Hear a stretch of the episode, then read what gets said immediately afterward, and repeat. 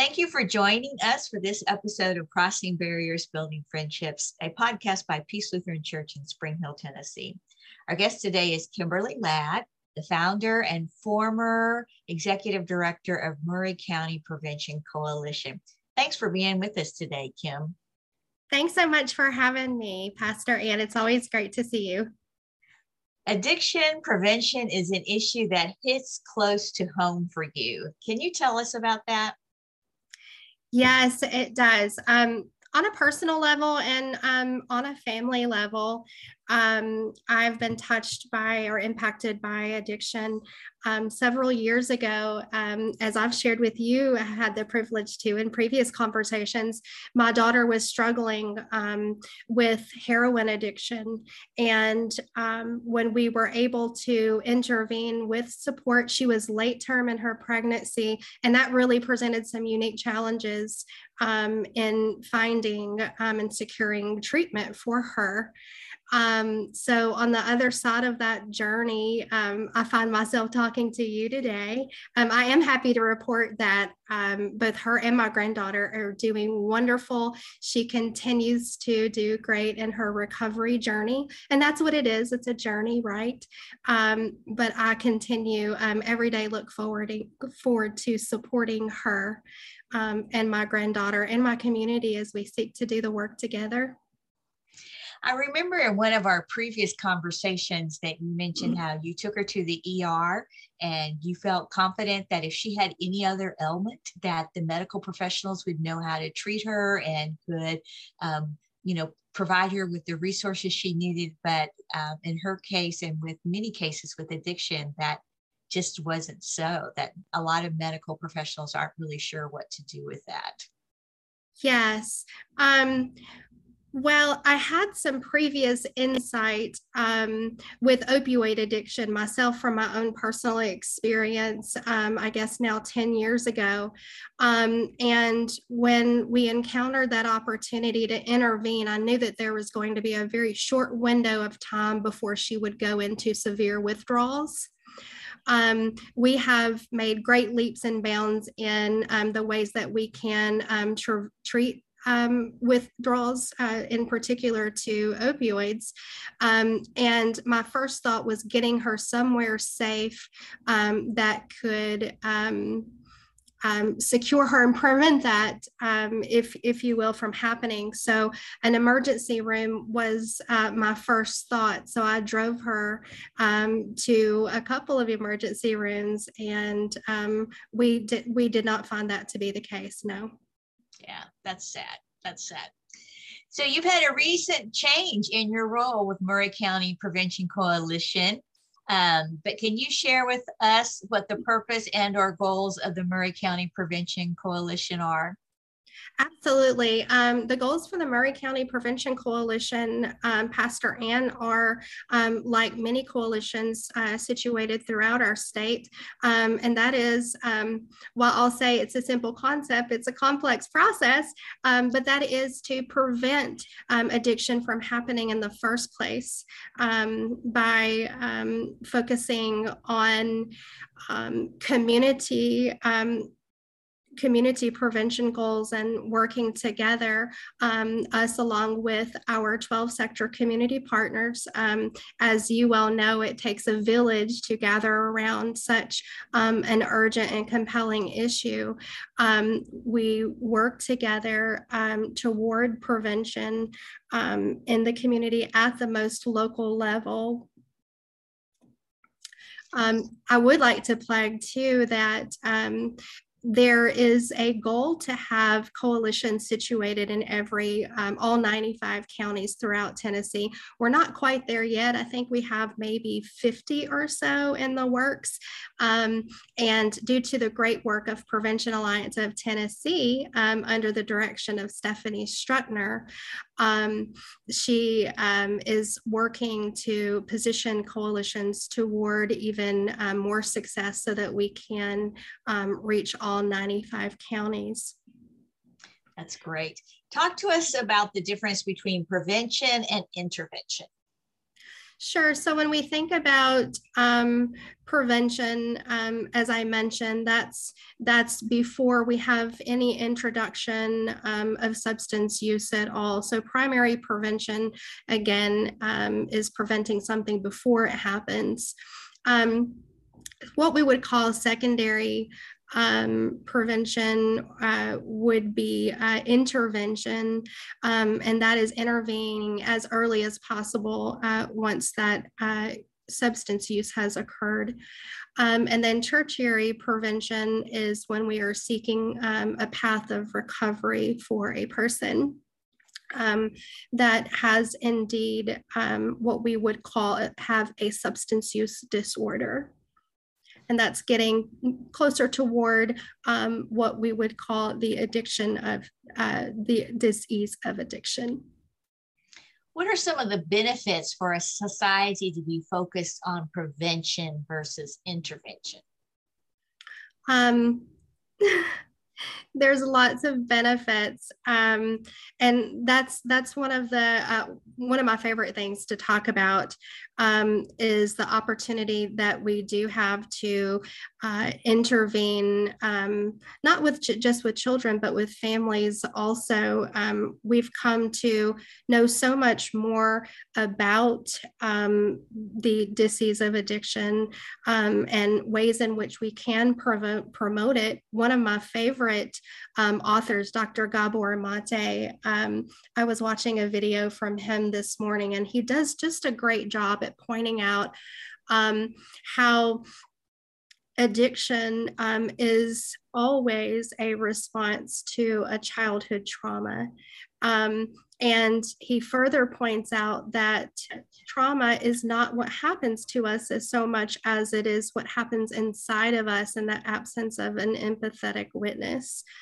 Um, so the uh, concept there being with this knowledge and information now we can work to grow and strengthen families um, with those healthy connections and healthy social emotional and coping skills um, together in order to really get ahead of um, into any mental health um, or addiction issues downstream.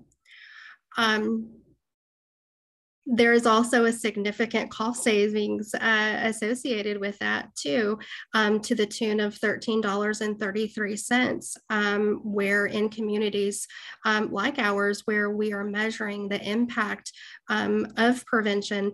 And the real cool thing about um, prevention activities is they just don't, it's not necessarily simply addiction um, focused. It also prevents many other um, disparities that we might otherwise see, um, like teen pregnancy um, behaviors and such. I've heard you talk about the science of the positive or growing what is right. What does that mean, and how is it important to prevention? Yes, what's strong, not what's wrong. Um, so, um, Albert Einstein said uh, once, um, "Is the world a friendly place?" That's perhaps one of the, the the best questions that we can ever ask. Is the world a friendly place? And I could ask you. Um, everybody ha- has uh, some say yes, some say no, um, but the answer to that being yes. For me, it is. yes, according to where you look. Um, so the science of the positive um, is based on the core assumption that um, the positive exists. Um, it's real and it's worth growing. Um, so based on that core assumption um, that the positive does exist, we come to a real understanding that the solutions that we seek in our community already exist in our community. Mm-hmm. And um, so I think historically, um, we've measured downstream, we've measured um, overdose, suicide, substance use. Um, and sometimes, so much so, so many things are on fire, we might sometimes lose sight um, of what is good. Um, and a lot of times we have to uncover um, those um, hugs, if you will, hidden, untold goodness. I heard um, Dr. Jeff Linkenbach with the Montana Institute. What is that um, again? Hidden, untold goodness. goodness. Yes. I love that. I love that too. I thought about it the other day. You know that I have a Jeep, and one of my favorite things for self care is to take my top off, which I'm not doing too much right now because it's cold, but to take the top off and ride around uh, the back roads here. We're so lucky to get to live in Middle Tennessee where we have a lot of back roads still where we can even splash through the creeks. Um, and as growing up here in Middle Tennessee, I used to um, play in the creeks. That was some safe space for me. And I reflected on him saying that, and I thought, to myself, this was some hidden, untold goodness for me when I was a kid, and I didn't even know it, and it is today. yeah, yeah, that's great. So, how is um, the science of the positive? And you mentioned that a community already contains the solution within itself. How is that important in prevention? Well, it's important for prevention, one, so um, we don't uh, recreate the wheel, um, but that we also honor um, what exists good and real. I think that we can look to um, maybe some historical decisions that were made with. Um, uh, with our first people and our um, in our Native American cultures that um, perhaps we came in uh, thinking, oh, this is a new discovery and we're discovering this. There's the new river, when in fact, the, the river is not new. it's been here for quite some time. So, You're right. Um, yeah. An, uh, an opportunity to honor um, the people um, and and perhaps even more important honor the experiences um, and the unique um, culture uh, and traditions that exist um, within a community. But back to what I uh, mentioned about historically measuring um, what's wrong you know it's uh, and it's easy to do. I think that that we all do it. We have um, these very real data in our face um, and it's easy to think okay this is what is the norm um, but is it really the norm? And when we find um, for example drinking alcohol we might think that that's for a child a rite of passage or that's the norm for teens but in fact it's not um, and that um, misperception, in fact, can certainly be a risk factor. Um, and when we think of uh, prevention work and what it is on its face, um, it's really about balancing those risk and protective factors um, in our community. Um, and in that way, the science of the positive helps us to balance hope and concern because certainly there is concern to be had for um, overdose, suicide, and the adverse childhood experiences um, that um, are indeed at the root of that. But what is more um, is the, the good is um, there and it's worth discovering and growing together. And that's the work of our community, really. Yes, I love discovering the good and growing the good. I think that's so important. And this is incredible work that you are doing. What are some of the barriers that you have encountered? Um, I think that traditionally, um, how community based programs have been funded. Again, we are funded to measure those downstream um, effects um, versus innovative um, opportunities might um, allow us to measure um, the good. But I do think that that uh, is something that is shifting and changing. More uh, projects are going to, and rightfully so, need the collaboration uh, and the collective impact of uh, the entire community. So um, I would say silos, us working on, you know, we're all just so busy. Um, someone working in um, uh, early childhood, uh, they're working to meet their goals. Uh, you know, maybe they're visiting with families. Maybe we have our um, law enforcement um, working uh, with families uh, out in the street, and we have perhaps the hospital doing something. Uh, so, really um, taking a moment to see how and where can we align on shared goals so um, that we are being uh, effective um, and not so busy. Um, I think certainly we can, it's easy for us to all get in our own silos and focused on our own work um, so that we might not see um, the ways that we can be more innovative and certainly effective when we do work together. Tell me a little bit. I've heard you say this phrase several times downstream. What do you mean by that? Well, downstream, um, I would say that, uh, well, let me just tell you a little story if I could. Um, I might have told you this before. I don't know. But, but tell me it again. I love it. You're like, oh, just now. tell me again. Um, so when I was brand new uh, to prevention work, someone shared this story with me. So I didn't invent it, but I did tweak it a little bit. Um, but as the story goes, um, there was the fisher folk of a small village that were out um, fishing for their supper when all of a sudden the man fishing furthest downstream he noticed a child floating to, was floating near the water's edge and he was certainly about to drown if he didn't jump in to save him so he jumped in um, and he grabbed the child and brought him to shore and then soon he saw another one. So he did the same. He jumped in and grabbed the child and swam to shore soon it was too much. He couldn't keep up. So he started hollering for his community to come and help him. And they did.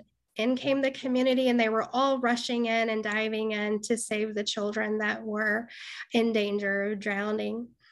When up from the top of the mountain, Everybody called her the medicine woman. The medicine woman heard the ruckus and she peeked outside of her window and she saw all of the commotion that was happening down at the river. So she grabbed her cane and she began to make her descent down the mountain. And she got near to the water's edge and she said, What's going on here? And he said, Lady, jump in and help us. We need to save the drowning children. And so she surveyed for just a moment and she began to make her ascent to see where the children were falling in to begin with. When she makes her way up to the top, I bet you can imagine what she finds she finds some places where the boundaries are not there, or they've been washed out, or the bridge is out. And so, what she does is she comes down and she grabs her community and they make their way up to the beginning of the stream. And they begin to make those repairs. But what's more, uh, Pastor Anna's like, we've told that story and I've sat and thought about that story myself. And I'll tell you what, what made me think of this yesterday. I was reading um, our state has really been innovative um, to address um, adverse childhood experiences and encourage um, collaboration amongst our state and local partners. Um, and there will be a soon to be release um, released document out that will be published by the National Governors Association. And the National Governors Association is a group of governors, as you would imagine, um, but they set the tone and give that support to how states roll out their strategies um, and plans. Um, and in one of the publications, it mentioned how important it is for a governor to have a 30,000 foot view. And when I read that, I thought how true that is for a governor to have a 30,000 foot view. But so too is it for all of us working toward community goals. It's important for us to zoom out. And that's really the perspective I think that uh, the root mama had or the medicine woman. I sometimes call her root mama um, what the what the uh, she's special to me right here, as you might imagine. Um, but that's the perspective that she had. She was on top of the mountain. So when she made her descent, um, she knew um, where to go to work. But that certainly does not mean um, that we stop that work downstream. What that does mean is that we take the wisdom um, and the tools and the frameworks um, and we equip our entire community to work together so that we have people positioned all throughout the river, whether that's that's upstream or downstream. Um, and we're working toward effectiveness while we're doing that. I'm so glad to hear that our state is doing something good and that there's yeah. a lot of collaboration and partnership and kind of uh, working all banks of the river. Uh, what are some of the friendships that you have built in your work with the Maury County Prevention Coalition? Oh my goodness, that's the that's one of my most favorite parts is the relationships that I've had um, an opportunity to build. Um, and uh, people too that really just felt the heartbeat of moving upstream in order to engage prevention.